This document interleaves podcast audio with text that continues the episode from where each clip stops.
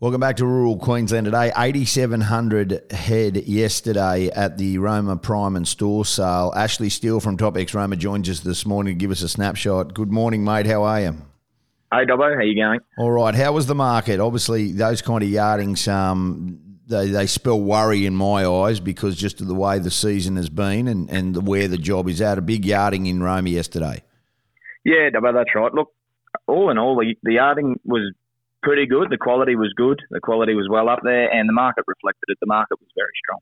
So, weaner steers, mate, let's talk through them and then we'll work through. weaner steers, where do we top at?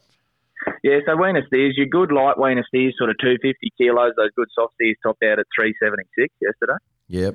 Um, with a lot of those steers, a lot of those weaner steers making from 340 to 360. Yeah. Yeah, not a bad job. You work towards that trade feeder weight. How was that market? Yeah, so those good trade feeders, 350 kilos plus, making sort of 330 to 350 and 60. Yeah. Yeah, a, a good result as well. Um, Mm, and and that feeder job that seemed to be rolling along okay at the moment. There's a bit of money in that at the moment. Yeah, feeder job was very strong here yesterday.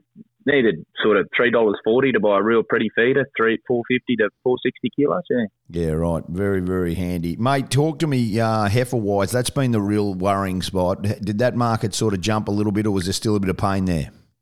Uh, no, the market was fairly handy in the heifers. Um, we we sold some really pretty Charolais Cross heifers, two hundred and sixty kilos. We got out to two dollars eighty on those heifers. Yeah. Um, one buyer one buyer bought the whole run. Um, they they'll they'll head up into the central.